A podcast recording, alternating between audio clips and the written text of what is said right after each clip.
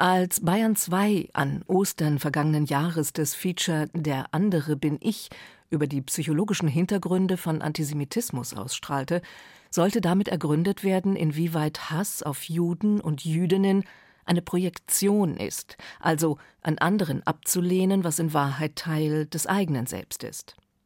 Damals konnte niemand ahnen, dass sich nur ein halbes Jahr später in Israel ein an mörderischer Brutalität und Barbarei unvergleichliches Massaker an jüdischen Zivilisten und Zivilistinnen ereignen würde, verübt durch die radikal-islamische Terrororganisation Hamas.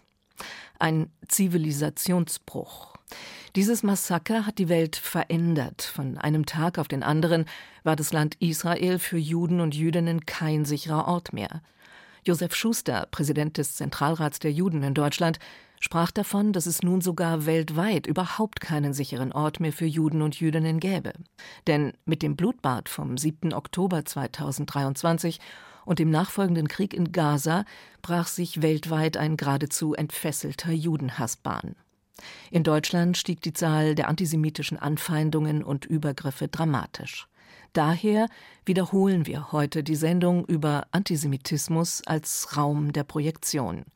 Auch wenn sie keine Bezüge zu den aktuellen Vorkommnissen enthält, kann sie helfen, das Phänomen Antisemitismus zu durchleuchten.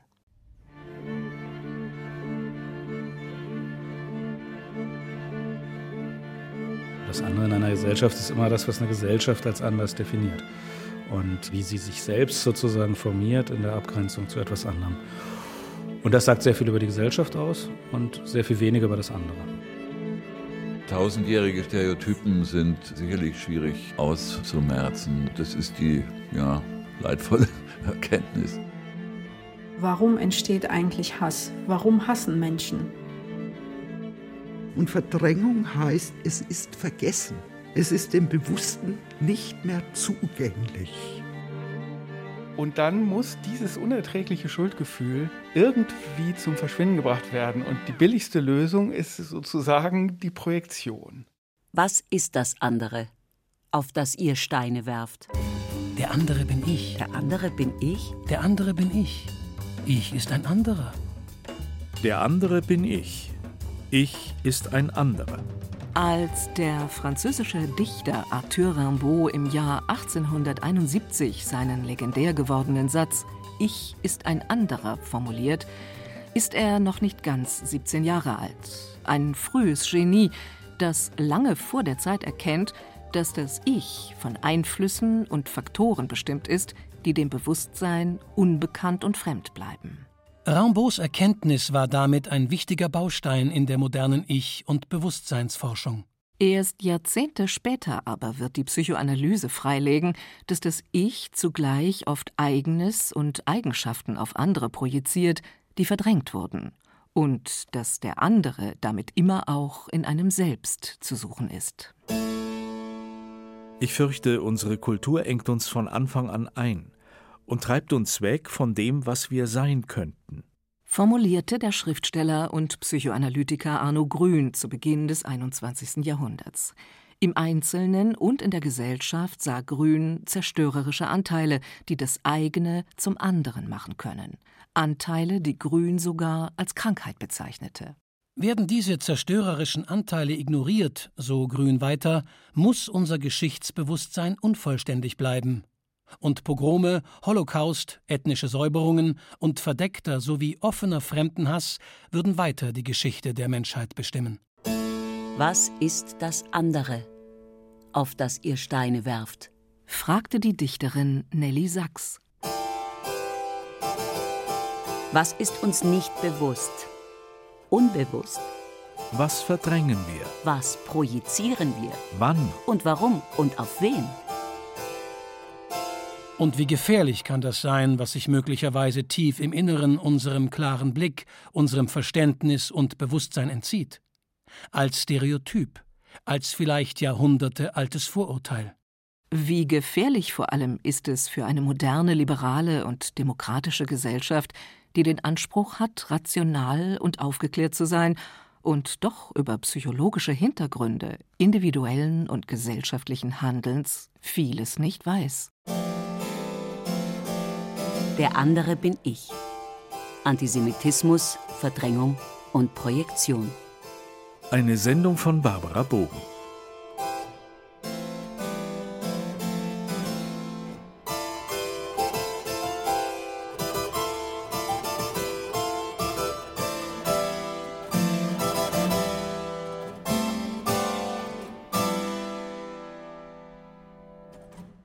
Antisemitismus, Rassismus, Fremdenfeindlichkeit sind in der Gegenwart des 21. Jahrhunderts wieder hyperpräsent.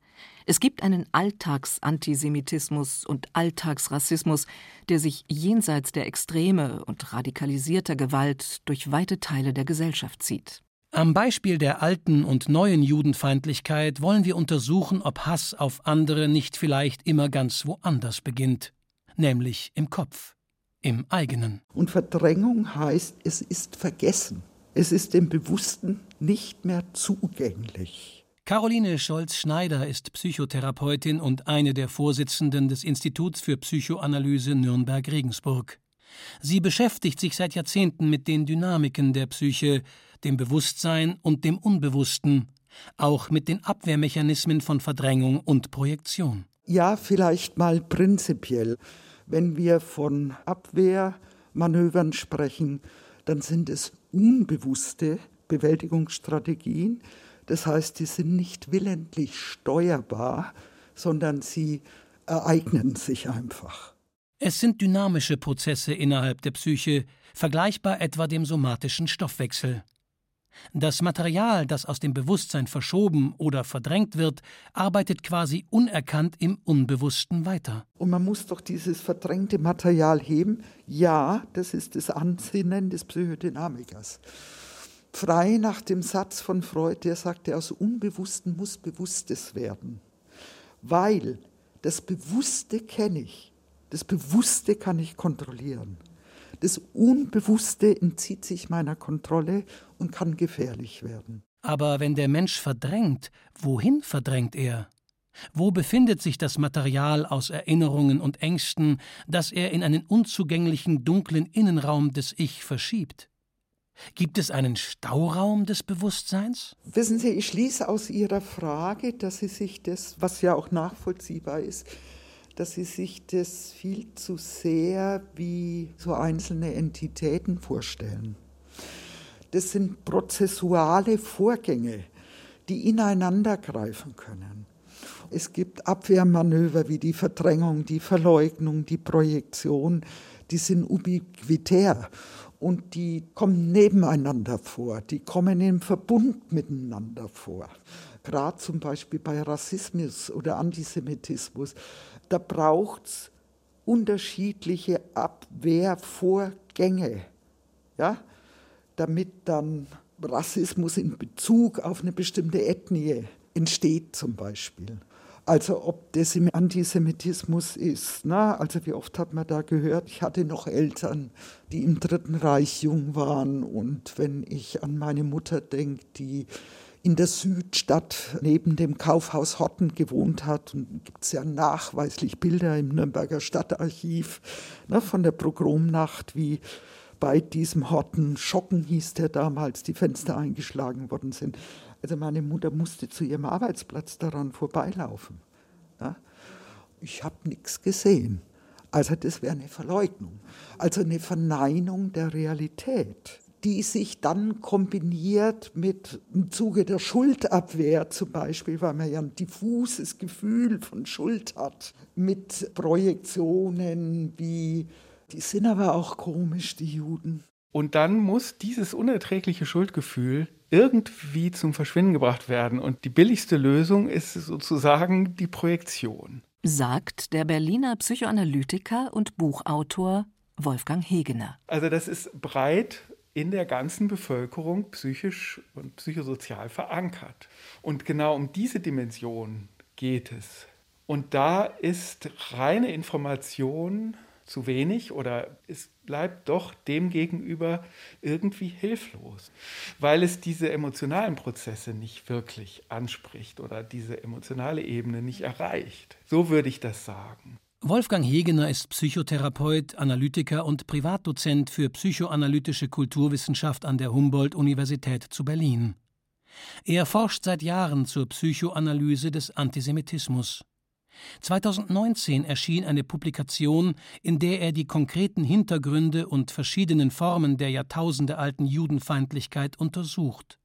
Vom christlichen Antijudaismus über den rassistischen Antisemitismus bis zur neuen Judenfeindlichkeit heute. Ich würde eben sagen, dass der Antisemitismus, so wie er tradiert wird bis heute, seinen Ursprung hat im christlichen Antijudaismus und dann bestimmte Transformationen durchläuft und dass es ganz deutliche Kontinuitäten gibt. Also ich bin dagegen, den christlichen Antijudaismus herauszunehmen aus dieser Geschichte, sondern ihn gerade hineinzunehmen und zu sagen, dass er eigentlich die fundierende Form des Antisemitismus ist, dass er die Motive geliefert hat, die zentralen Motive, die dann umgebucht, transformiert wurden aber dass es darin gründet eigentlich. Und dann habe ich überlegt, auch aus psychoanalytischer Sicht, ich bin ja Psychoanalytiker, dass es etwas Verbindendes gibt, auch in Hinsicht auf die zentralen Motive oder das zentrale Motiv. Und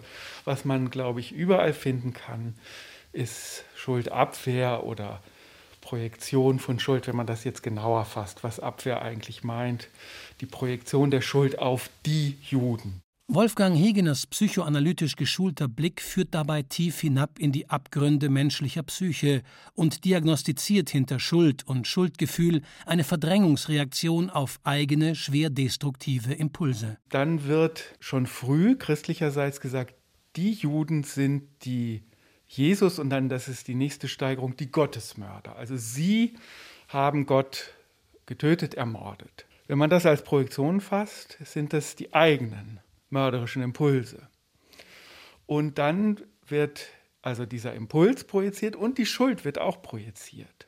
Dass es eben eigene Impulse sind, feindselige, aggressive gegenüber dem Gott, dem eigenen Gott. Und dann müsste es eigentlich heißen, wir haben ihn alle umgebracht. Das wird in bestimmten christlichen Traditionen auch betont, im Pietismus zum Beispiel, dann sehr viel später. Dann wird dann gesagt, wir sind alle schuld daran. Also da wird das nicht mehr einfach nur den Juden zugeschrieben, aber das ist die klassische Lösung. Also dass es eine eigene Feindseligkeit gibt, die unerträglich ist, wenn man das erkennt, nicht? dass man das, was man am meisten liebt und verehrt, gleichzeitig auch innerlich oder vielleicht auch äußerlich so angreift.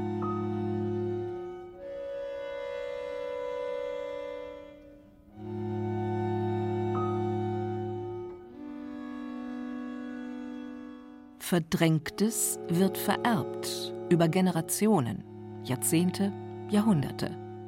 Nicht allein körperliche Merkmale oder Charaktereigenschaften können an die Folgegenerationen weitergegeben werden, sondern auch, das weiß die psychologische Forschung seit langem, Erfahrungen, Gefühle und verdrängte Empfindungen. Das Verdrängte kehrt ja ständig wieder. Also wenn wir jetzt mal in die neuere Geschichte, deutsche Geschichte gucken, dann werden ja bestimmte Debatten ständig neu geführt, wiederholen sich ständig. Also da kann man ganz früh anfangen, die Auseinandersetzung um das Stück von Fassbinder in den 80er Jahren oder die Walser-Rede und die Auseinandersetzung zwischen Walser und Bubis, die dann stattgefunden hat, Möllemann, Hohmann. Das setzt sich fort. Die Rede von Höcke, die bis in wörtliche Übereinstimmung mit Walser konform geht. Immer wieder taucht das ja auf. Also die Verdrängung ist eine Form der Erinnerung, natürlich. So müsste man das eigentlich sagen. Und Freud hat dafür die Formel der Wiederkehr des Verdrängten gefunden. Man muss aber gar nicht so tief in die Dunkelkammern der offen antisemitischen Reden von AfD-Politikern wie Björn Höcke oder Martin Hohmann blicken, oder die antisemitische Rede eines Schriftstellers wie Martin Walser betrachten, die er 1998 anlässlich der Verleihung des Deutschen Buchpreises in der Frankfurter Paulskirche hielt. Eine Rede, die durch eine Forderung nach dem Beenden der Erinnerung an die Shoah, der Forderung nach dem Beenden eines vermeintlichen Schuldkults einen beispiellosen Skandal auslöste und für zahlreiche Debatten in der deutschen Öffentlichkeit sorgte. Längst ist ein neuer Antisemitismus entstanden, der sich durch weite Kreise der Bevölkerung zieht. In der Forschung wird er als sekundärer Antisemitismus bezeichnet. Ein Hass auf Juden, der nach 1945 zunächst verstummte und sich dann doch ab den 60er Jahren wieder Bahn brach und jüdische Friedhöfe wieder geschändet wurden. In dieser Destruktion, dem Hass, tritt abermals ein Verdrängungsprozess in Erscheinung, sagt Wolfgang Hegener. Also es ist ein Antisemitismus nicht trotz, sondern wegen Auschwitz. Es gibt einen Psychoanalytiker, Zwirex hieß der, der hat mal gesagt, das, was die Deutschen den Juden nie verzeihen werden, ist, dass es Auschwitz gegeben hat. Also das drückt das in wirklich sehr guter Weise aus, um was es geht. Dass diese Täter-Opfer-Relation verkehrt wird, dass dann gesagt wird, also die Juden hören nicht auf, uns für diese Taten anzuklagen. Und dann gibt es bestimmte Schuldentlastungsstrategien, dass dann gesagt wird, ja, und die Juden haben ja dasselbe getan und tun es jetzt ständig mit den Palästinensern. Also alles dient der Schuldentlastung. Und das spielt in all diesen Debatten eine Rolle. Dass dann gesagt wird, ja, die Juden sind ja eigentlich das Tätervolk. Oder in der Historikerdebatte, wenn gesagt wird, ja, Auschwitz und der Massenmord an den europäischen Juden war eigentlich eine asiatische Tat und nur die Reaktion auf das, was im Bolschewismus passiert ist. Also ständig dieses Motiv der Schuldabwehr oder besser noch dieser Täter-Opfer-Umkehrung. Also die Deutschen werden dann zum Opfer erklärt. Also die historischen Täter erklären sich selbst nachträglich zum Opfer. Das nennt man sekundären Antisemitismus.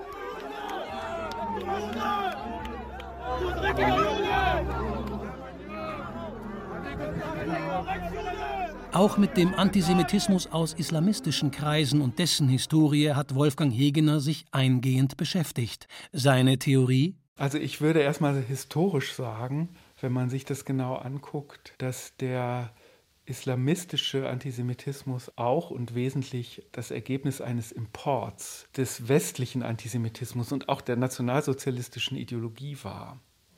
Also bis in die 20er Jahre hinein gab es eigentlich nicht etwas Vergleichbares im Islam wie in den christlichen Gesellschaften.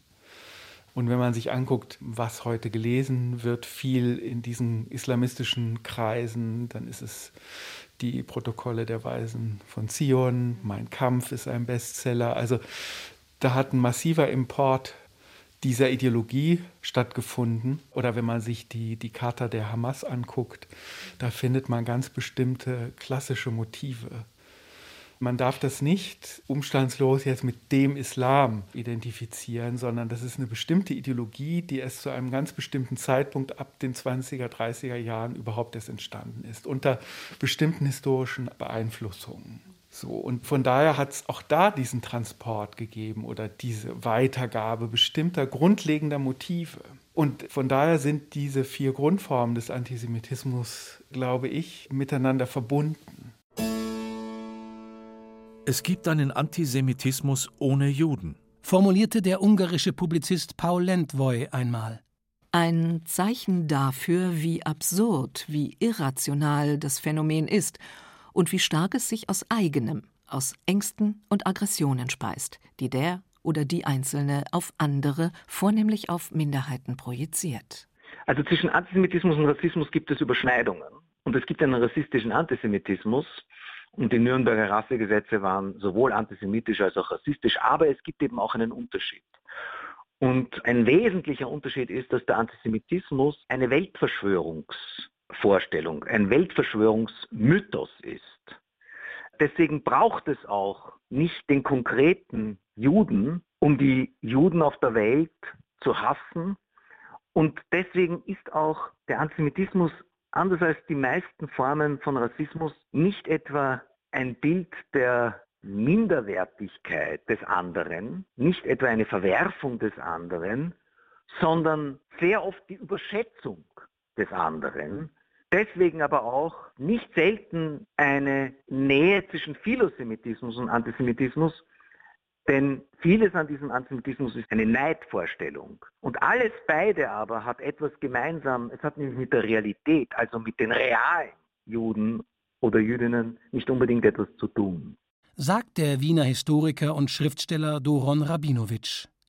Er beschäftigt sich seit Jahrzehnten in Vorträgen, Romanen und wissenschaftlichen Texten mit dem Phänomen der Judenfeindlichkeit. In Bezug auf eigene Feindseligkeiten gegenüber Juden und Jüdinnen gibt es keine Identifikation, meint Doron Rabinowitsch. Immer werden sie mit anderen, nie mit sich selbst in Verbindung gebracht. Antisemiten sind daher, wie der Autor analysiert, im Diskurs der Gegenwartsgesellschaft immer die anderen. Das sind alles Entlastungsstrategien und auch Strategien, um den Antisemitismus sozusagen für sich zu retten. Aber man tut das dann sehr oft eben nicht, indem man sagt, ich bin ein Antisemit. Man möchte dann nicht mit dem Antisemitismus in Verbindung gebracht werden, der ja eben durch Auschwitz delegitimiert ist, sondern der Antisemitismus selbst ist zu einer Art Tabu geworden. So ist eine merkwürdige Situation erfolgt, denn der Jude wird gehasst als der andere, aber der Hass auf den Juden als Antisemitismus wird bei sich selber nicht gerne entdeckt, sondern wird abgespalten auf jeweils den anderen Feind.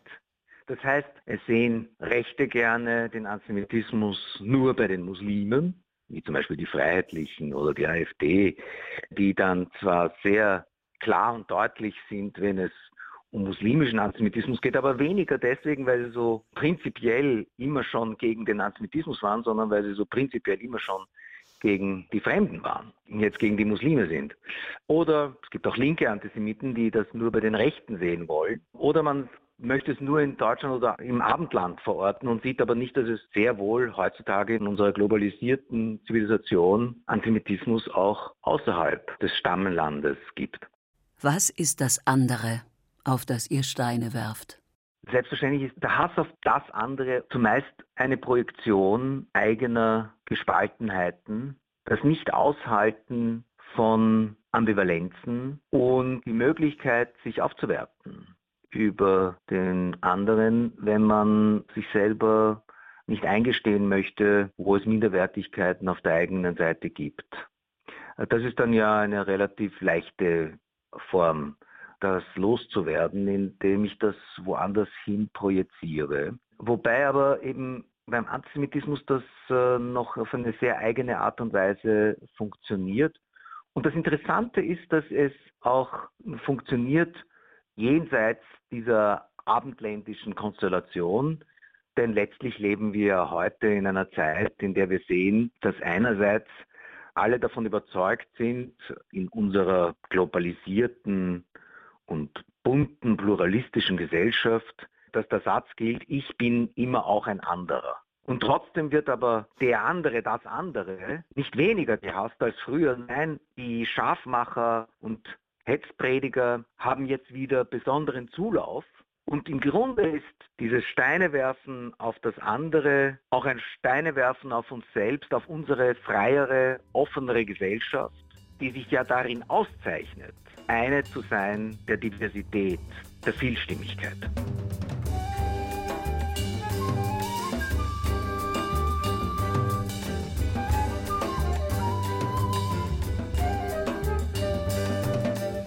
Tausendjährige Stereotypen sind sicherlich schwierig auszumerzen. Das ist die ja, leidvolle Erkenntnis. Antisemiten sind immer die anderen. Irgendwo im bekannten Freundes- oder Kollegenkreis gibt es diese Menschen immer. Nette Leute vielleicht sogar.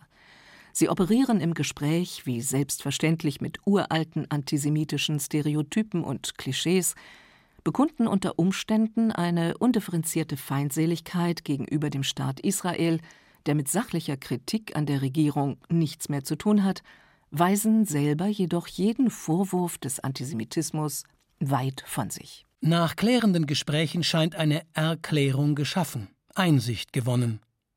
Wurden doch im Dialog Klischees und Stereotype entlarvt und als solche erkannt. Trifft man diese Menschen allerdings nur kurze Zeit später, muss man feststellen, dass sich die uralten Denkmuster und Stereotypen neuerlich eingefunden haben. Die Frage an den Neurologen Frank Erbgut Gibt es einen Abwehrmechanismus in den Köpfen, in den Gehirnen? Ich denke, was man sehen kann, ist halt, dass die revidierende Aktivität im Gehirn, die zwischen jetzt dem präfrontalen Kortex und dem Temporallappen aktiviert wird, um die Klischeebilder, die hippokampal im Gedächtnis sind, quasi umzuprogrammieren, dass die gering ausgeprägt sind. Also ist sozusagen die andere Seite der posttraumatischen Belastungsstörung. Da ist es ja wünschenswert, dass es umprogrammiert wird, ausgelöscht oder zumindest supprimiert wird. Und wo es gelingt, ist es hoch. Und ähnlich wie eine posttraumatische Belastungsstörung ist halt auch so ein rassistisches, politisches Klischee dann schwer korrigiert, wenn diese Aktivität zwischen den Hirnregionen sehr gering ist. Frank Erbgut, Neurologe, Psychiater, Hochschulprofessor. Mehr als zwei Jahrzehnte war er Leiter der Klinik für Neurologie in Nürnberg.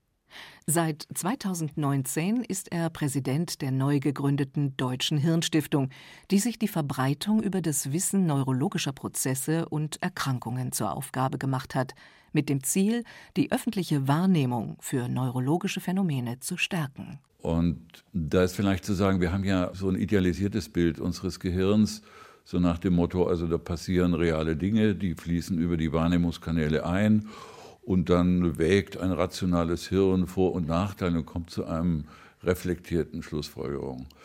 Also muss man sagen, das ist ziemlich eindeutig in der Hirnforschung widerlegt. Das Gehirn ist ein bisschen ambivalent. Also einerseits ist er ein bisschen neugierig, will schon auch irgendwie neue Dinge wissen, aber es hat auch eine gewisse Wahrnehmungsökonomie, Mustererkennung, Kategorisierung. Also es ist ein bisschen veränderungsresistent, das Gehirn. Also das heißt, es hat Wahrnehmungsmuster und was reinpasst, kommt rein und was nicht reinpasst, wird weniger wahrgenommen. Was aber kann das Gehirn aus seinem Widerstand gegenüber Veränderungen und veränderten Perspektiven befreien? Oder gibt es Tricks, die das Gehirn anwendet, um sich nicht verändern zu müssen? Das entspricht ja so ein bisschen dem, was ich so ein bisschen idealistische Vorstellung genannt habe. Also es gibt eine korrigierende Wahrnehmung und schon ist der alte Schubladenkrams revidiert. Da müssen Sie aber, wenn Sie eine Chance haben wollen, diese Gemengelage, die da fest installiert ist, synaptisch, also Hardware- und Softwaremäßig, dann brauchen sie mehr Energie, das auszuhebeln. Also ein klärendes, rationales Gespräch führt vielleicht zu einem Ja, aber. Also, oder zuerst kommt das Ja, aber insgeheim kommt auch das Aber.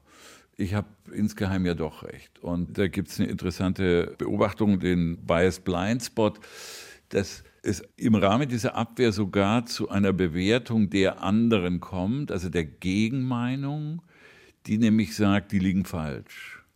Also es ist quasi, da kann man sich drüber streiten, ob das belegt ist durch funktionelle Kernspintomographie, aber es gibt die zumindest beobachtbare, sozialpsychologisch beobachtbares Phänomen, dass es sozusagen zu so einer Sekundärverhärtung wieder kommt. Also es gab die kleine Ausnahme und den kleinen rationalen Funken, aber am Ende haben die anderen und damit auch dieser eine Gesprächskontakt, wo es scheinbar aufklärerisch wirkte, das schlägt dann sozusagen zurück im Sinne, die anderen liegen falsch. Also das ist alles Ausdruck dieser doch sehr stark wirksamen Abwehr.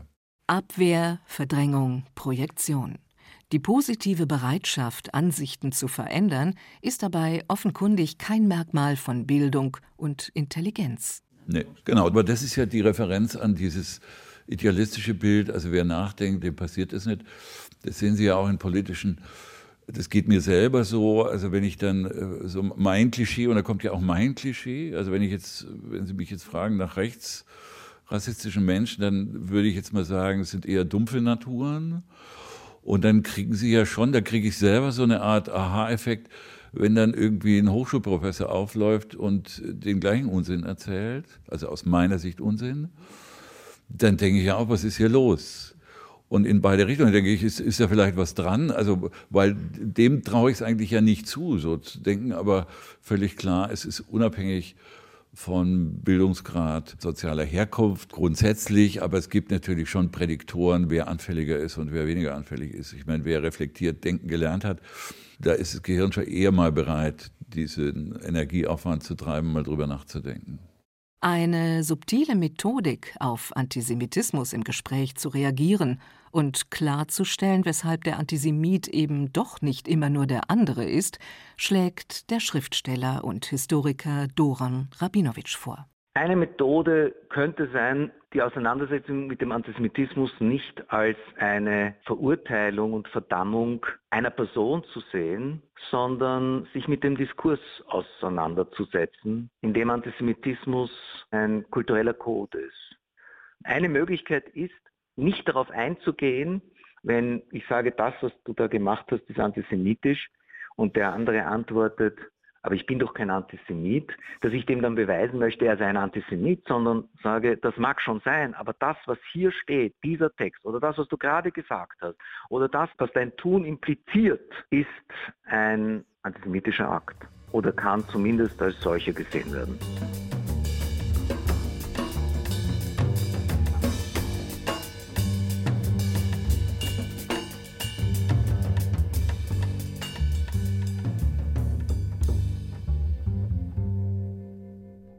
Im Internet allerdings ist der Widerspruch, die Widerrede gegenüber Antisemitismen zumindest schwierig, oft sogar kontraproduktiv, da sich die User durch Anonymität geschützt fühlen. Studien belegen, dass Klarstellungen hier oft gerade zu einer vermehrten Produktion von judenfeindlichen Äußerungen, einer gesteigerten Feindseligkeit führen. In einem Essay analysiert die Historikerin Monika Schwarz-Friesel den alten Judenhass als Chamäleon im digitalen Zeitalter. Die schnelle und problemlose Zugänglichkeit von Antisemitismen macht sie zu einem omnipräsenten Phänomen im Web 2.0. Die Infiltration der alltäglichen Kommunikationsräume durch judeophobe Verschwörungsfantasien und Antisemitismen zeigt sich diskursübergreifend bei Twitter und Facebook, in Blogs, in Recherche- sowie Ratgeberportalen, in Online-Bücherläden, in Fanforen, in den Kommentarspalten bei YouTube und auch denen der Online-Qualitätspresse. Zugleich zeigt sich nicht nur in der Netzkommunikation eine starke Tendenz der Abwehr, Leugnung, Umdeutung und Marginalisierung des aktuellen Judenhasses. In Wahrheit findet im Netz längst eine dramatische Radikalisierung der Judenfeindlichkeit statt. Enthemmt, tabulos, hochemotional, oft gewaltbereit und mörderisch. Dabei, schreibt Monika Schwarz-Friesel weiter, muss kein Nutzer auf extremistische Seiten im Darknet oder auf die Blogs und Websites von Populisten, Extremisten und Islamisten gehen, um wüste Hasstiraden, krude Verschwörungsfantasien über die jüdisch-zionistische Weltmacht zu finden.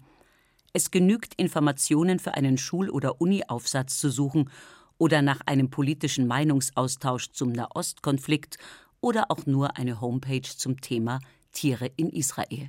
Monika Schwarz-Friesel spricht dabei von einem hohen Maß an Emotionalität sowie einem Realitätsverlust. Ich kenne keine Juden, aber ich hasse sie, heißt es beispielsweise in einer E-Mail an die israelische Botschaft. Das andere in einer Gesellschaft ist immer das, was eine Gesellschaft als anders definiert und wie sie sich selbst sozusagen formiert in der Abgrenzung zu etwas anderem. Und das sagt sehr viel über die Gesellschaft aus und sehr viel weniger über das andere. Sagt Gideon Botsch, Politikwissenschaftler und Leiter der Forschungsstelle für Antisemitismus und Rechtsextremismus am Moses Mendelssohn Zentrum für europäisch-jüdische Studien in Potsdam. Wir haben immer ein Grundrauschen antisemitischer Propaganda und antijüdischer Vorurteile und Stereotype in der Gesellschaft. Es gibt Peakzeiten für die Mobilisierung und es gibt Latenzzeiten, in denen das weniger relevant ist, weniger zur Sprache kommt. Wir können sehr deutlich sehen, wenn es im Nahen Osten bestimmte Konfliktdimensionen gibt, dann steigen bei uns die antisemitischen Vorfälle. Obwohl wir hier über einen Konflikt reden, der weit weg eigentlich ist und der sehr komplex ist, äußert sich das immer in mehr Antisemitismus. Diese Reichweiten sind unglaublich ausgeweitet worden und diese Zugänglichkeit ist maßlos ausgeweitet worden durch die neuen Formate im Internet. Und das ist tatsächlich was, was uns Sorgen macht. Das heißt, wir sprechen hier eher davon, dass sie sehr viel schneller wenn Sie sich über etwas informieren wollen im Internet, an antisemitischen Content stoßen, als Sie das früher getan hätten. Wenn Sie heute sich über die Pandemie informieren wollen und ins Netz gehen, innerhalb von wenigen Minuten kriegen Sie Angebote, die Sie dann innerhalb weniger weiterer Klicks auf harten antisemitischen Content bringen. Das muss vielleicht erstmal gar keine Wirkung haben auf Sie. Vielleicht lehnen Sie das ab, finden das abscheulich, suchen die nächste Webseite. Vielleicht bleiben Sie aber auch ein bisschen dabei. Vielleicht schauen Sie mal, nur aus Neugierde. Dann schauen Sie das nächste Mal wieder und so weiter. Und wir wissen ja, dass Wiederholungen für das Stabilisieren von Vorurteilen eine große Bedeutung haben. Also die Erreichbarkeit für antisemitischen Content im Netz ist heute in verschiedenen Feldern viel größer geworden, weil sie einfach diese schnelle Kopplung haben über wenige Klicks. Auch Gideon Botsch analysiert eine moderne Art des Realitätsverlusts, eine Irrationalität, die sich zugleich auf uralte Stereotype stützt. So geschehen etwa anlässlich des Ausbruchs der Corona-Pandemie. Und das sehen wir. Das konnten wir sehen bei den beiden Großdemonstrationen im August 2020 auf den Straßen von Berlin, wo Sie sehen konnten, wie weit das in der Zwischenzeit schon innerhalb kürzester Zeit sich verbreitet hatte. Erzählungen, die wirklich fantastische Erzählungen sind. Also von Kindesraub und Kindesmissbrauch, dem Entnehmen von Körpersubstanzen von kleinen Kindern, damit eine kleine Elite sich verjüngen kann. Das ist die QAnon-Erzählung. Oder vergleichbare Legenden, Gerüchte, die tatsächlich zum Teil bei wachem Geist und einigermaßen informiertem Verstand eigentlich nur lächerlich sind. Trotzdem von vielen Menschen, und hier muss man sagen, auch von klugen Menschen und auch von an sich informierten Menschen in einer gesellschaftlichen Krisensituation, die viel zu Vereinsamung und Abbruch von sozialen Kontakt führte und im Übrigen auch die Bildschirmzeit verlängerte für die meisten von uns, wie das plötzlich eine Prominenz bekam, wie ich sie bis 2020 in so kurzer Zeit nicht für möglich gehalten hatte. Die QAnon-Bewegung, von der Gideon Botsch spricht, ist eine Gruppierung mit rechtsextremem Hintergrund. Sie gründete sich 2017 in den USA, hat aber mittlerweile auch Anhänger in Deutschland.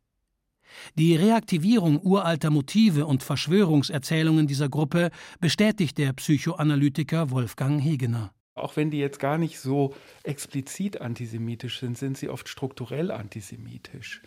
Also wenn man zum Beispiel daran denkt, diese QAnon-Bewegung, die dann so das Narrativ verbreitet, dass es da so eine Clique gäbe, die dann Kinder entführen, um sich selbst zu verjüngen oder so. Das sind alles Motive, die wirklich eine uralte Geschichte haben. Also zum Beispiel in diesen Ritualmordlegenden, die es im Mittelalter christlicherseits gab.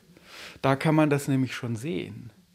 Also die Vorstellung, dass den Juden sozusagen das Motiv des Christusmordes wie eingeboren ist. Die Vorstellung war, dass sie diesen Mord nicht nur einmal begangen haben, also am historischen Jesus, sondern ständig wiederholen müssen. Also dass sie dann an Ostern Kinder entführen, die zuerst rituell beschneiden, dann schlachten, verzehren.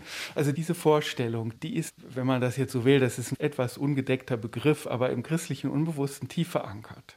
Antisemitismus beispielsweise als ein Krisenphänomen, das sich jedenfalls dann verstärkt, als Abwehrhaltung gegen Veränderungen, gegen gesellschaftliche Veränderungen, vor denen man vielleicht Sorge hat, mit denen man aber auch nicht einverstanden ist als ein bestimmter Teil der Gesellschaft sagt Miriam Rürup, Historikerin und Direktorin des Moses Mendelssohn Zentrums für jüdische Studien in Potsdam. Insofern, als die Pandemie losging im Frühjahr 2020, war es tatsächlich so ein Eindruck von, wie lange wird es wohl dauern, bis die Verschwörungsideen, die ja sofort da waren, auch eine antisemitische Aufladung und Wendung kriegen. Und das hat ja dann in der Tat nicht lange gedauert. Mit den Judensternen, die auftraten, mit der Vorstellung, der Impfstoff wird von irgendeiner globalen Elite entwickelt und es sei sowieso alles irgendeine Idee, um den Finanzmarkt zu beherrschen. Also da vermischen sich eigentlich ganz komische Vorstellungen, die an sich in keiner Logik zusammenpassen würden die da aber in so ein krudes Weltbild, was vermeintlich logisch ist, gepackt werden. Und dafür scheint sich tatsächlich der Antisemitismus gewissermaßen anzubieten, für dieses Reaktivieren von solchen Stereotypen, Wahrnehmungen und Zuschreibungen.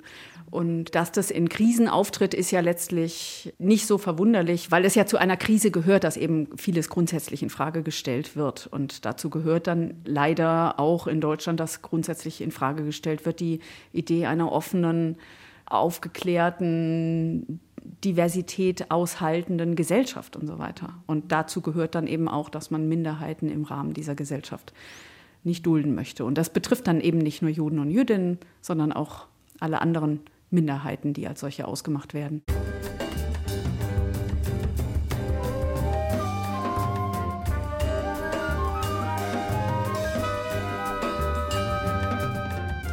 Warum entsteht eigentlich Hass? Warum hassen Menschen? Fragt Burju Joshkun, Berliner Fachärztin für psychosomatische Medizin und Psychotherapie sowie Psychoanalytikerin.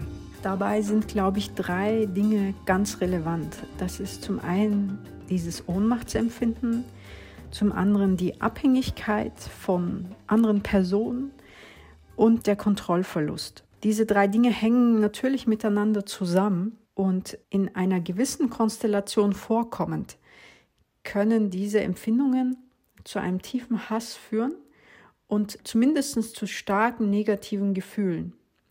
Und dabei ist es ganz wichtig, wie sehr kann man auch auf ein Vertrauen zurückgreifen oder wie sehr kann man auf eine gewisse Art von Zuversicht zurückgreifen. Also wie sehr hat man auch diese positiven Gefühle in sich, die das ein bisschen wieder relativieren könnten oder die das ein bisschen auffangen könnten. Weil wenn diese negativen Empfindungen sehr stark sind, dann hat die Person keine andere Wahl, als das zu projizieren und sich von der Umgebung sozusagen zurückzuziehen. In dem Ausmaß, in dem auch positive Empfindungen einer Person zur Verfügung stehen, zugänglich sind, in diesem Ausmaß kann auch der Hass und die Angst abgemildert werden. Projektion ist auch einer der fundamentalen Eckpfeiler für fremdenfeindliche und rassistische Positionen.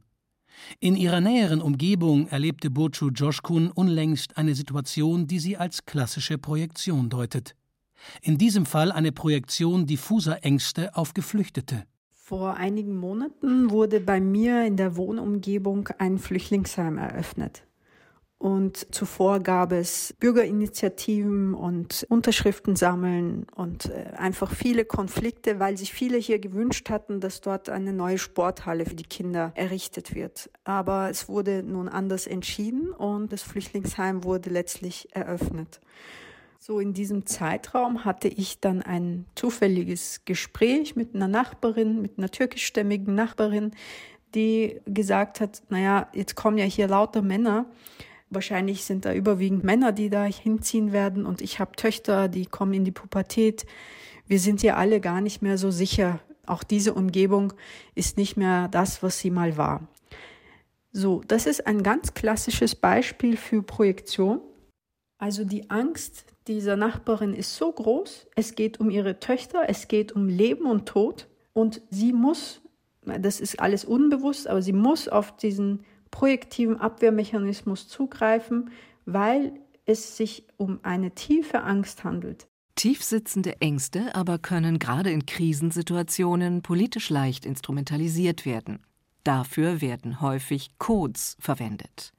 Welche Codes und Namen bei der künstlichen Produktion von Antisemitismen genutzt werden, schildert der Politikwissenschaftler Gideon Botsch. Sie lassen mal Namen von Juden fallen, die dahinter stehen, Beliebt ist George Soros zu nennen, der Geld und einen gewissen Einfluss hat, aber bei weitem nicht den Einfluss, der ihm zugeschrieben wird, als Drahtzieher zu benennen.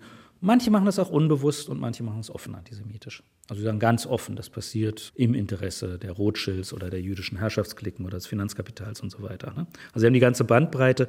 Natürlich gibt es da Leute, die das arglos machen, die sich nicht bewusst sind, wie sie antisemitische Stereotype und Vorurteile in ihre Erzählung einbauen. Ja? Dann gibt es welche, die deuten das ganz gezielt an. Vielleicht wollen sie gar nicht unbedingt Antisemitismus zentral propagieren, aber sie sind auch nicht unglücklich, wenn die Rezipienten unter ihrem Publikum, die darauf empfänglich sind, ähm, das dann tun. Das war die Logik hinter manchen Reden und Textbeiträgen von Alexander Gauland beispielsweise.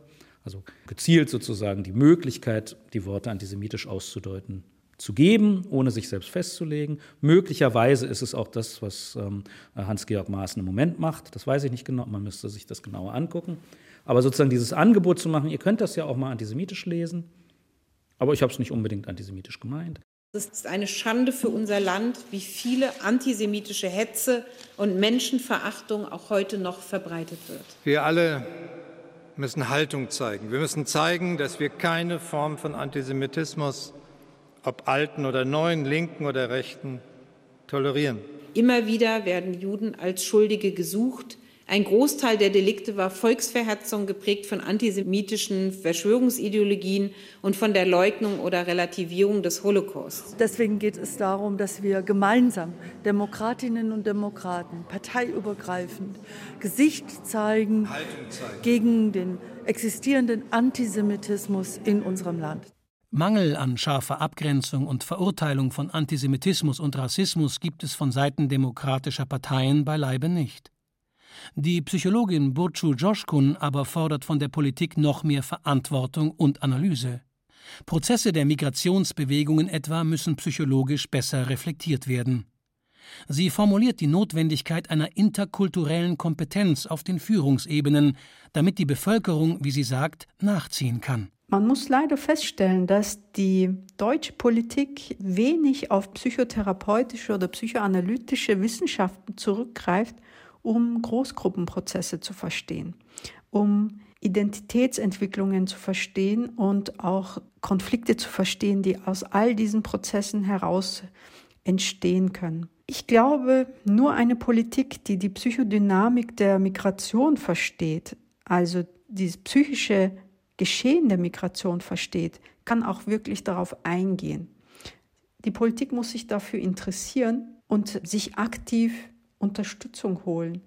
Ich glaube, das ist ein wichtiger Punkt für die deutsche Politik, weil Deutschland insbesondere durch ihre Geschichte belastet ist und keinen so unbelasteten Zugang zur Zuwanderung haben kann.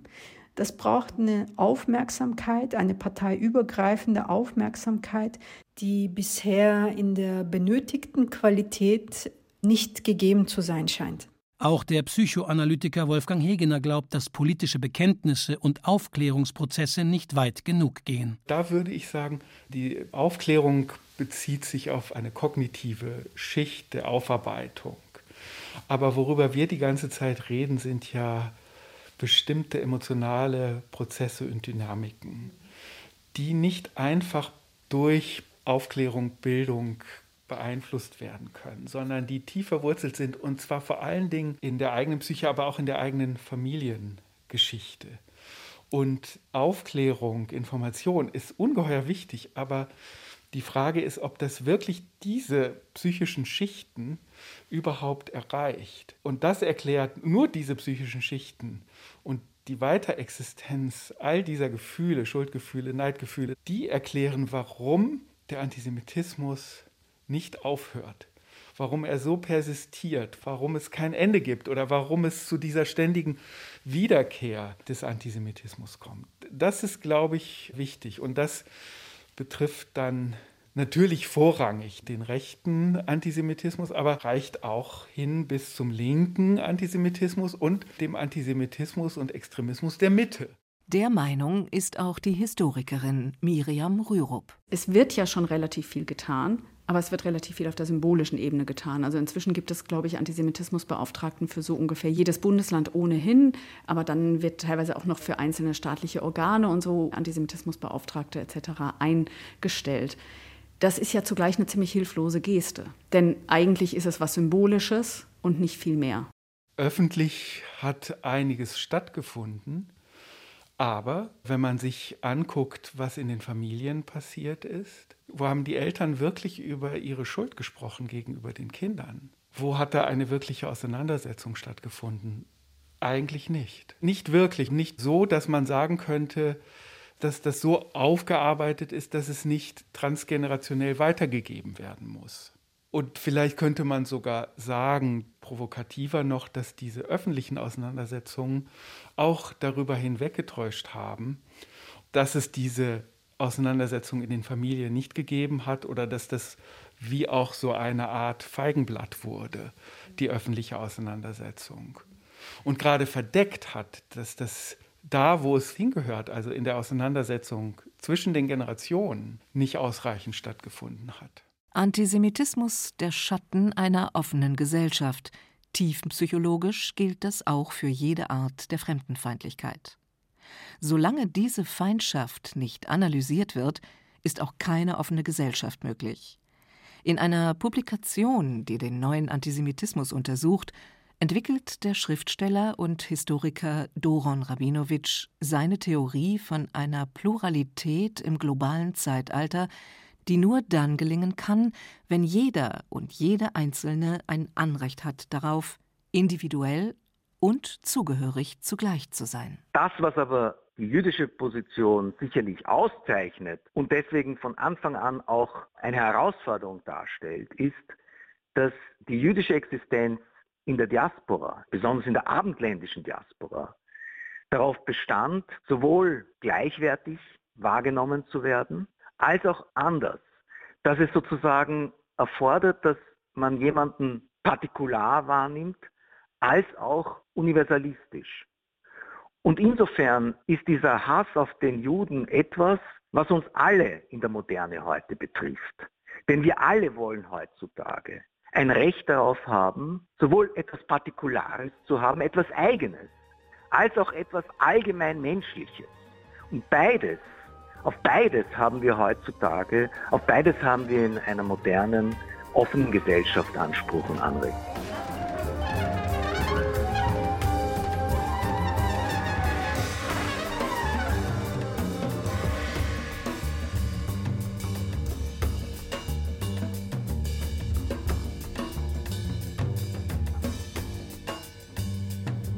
andere bin ich.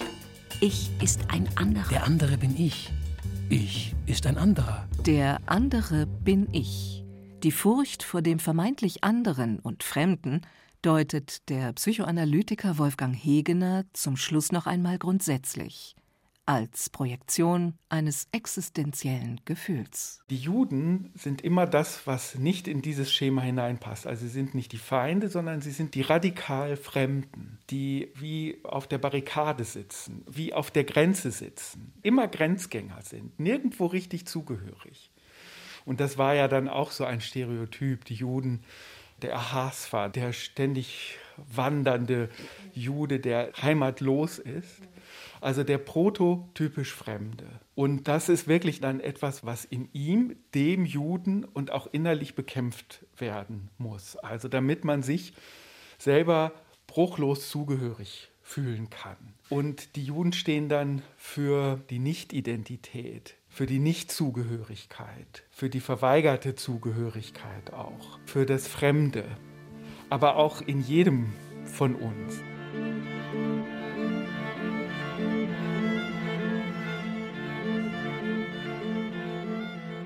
Ich meine nämlich, Gut und Böse entscheiden sich nicht im Verkehr der Menschen untereinander, sondern ausschließlich im Umgang des Menschen mit sich selbst. Jakob Wassermann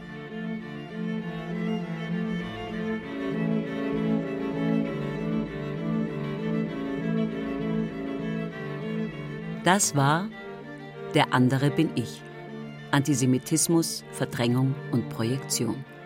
Eine Sendung von Barbara Bogen.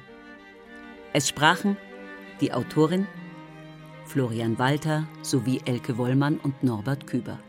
Technik Tatjana Schewtschenko, Regie Thibaut Schremser. Eine Produktion von Bayern 2 2023.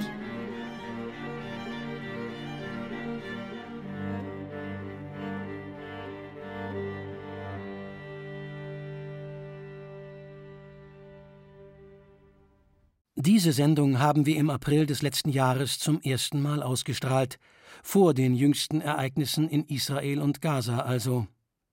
Da das Thema Antisemitismus seitdem an Brisanz nicht verloren, sondern gewonnen hat, haben wir die Sendung heute wiederholt. Sie finden sie auch im Podcast Radioreportage, am besten in der kostenlosen ARD Audiothek, aber auch überall sonst, wo es Podcasts gibt.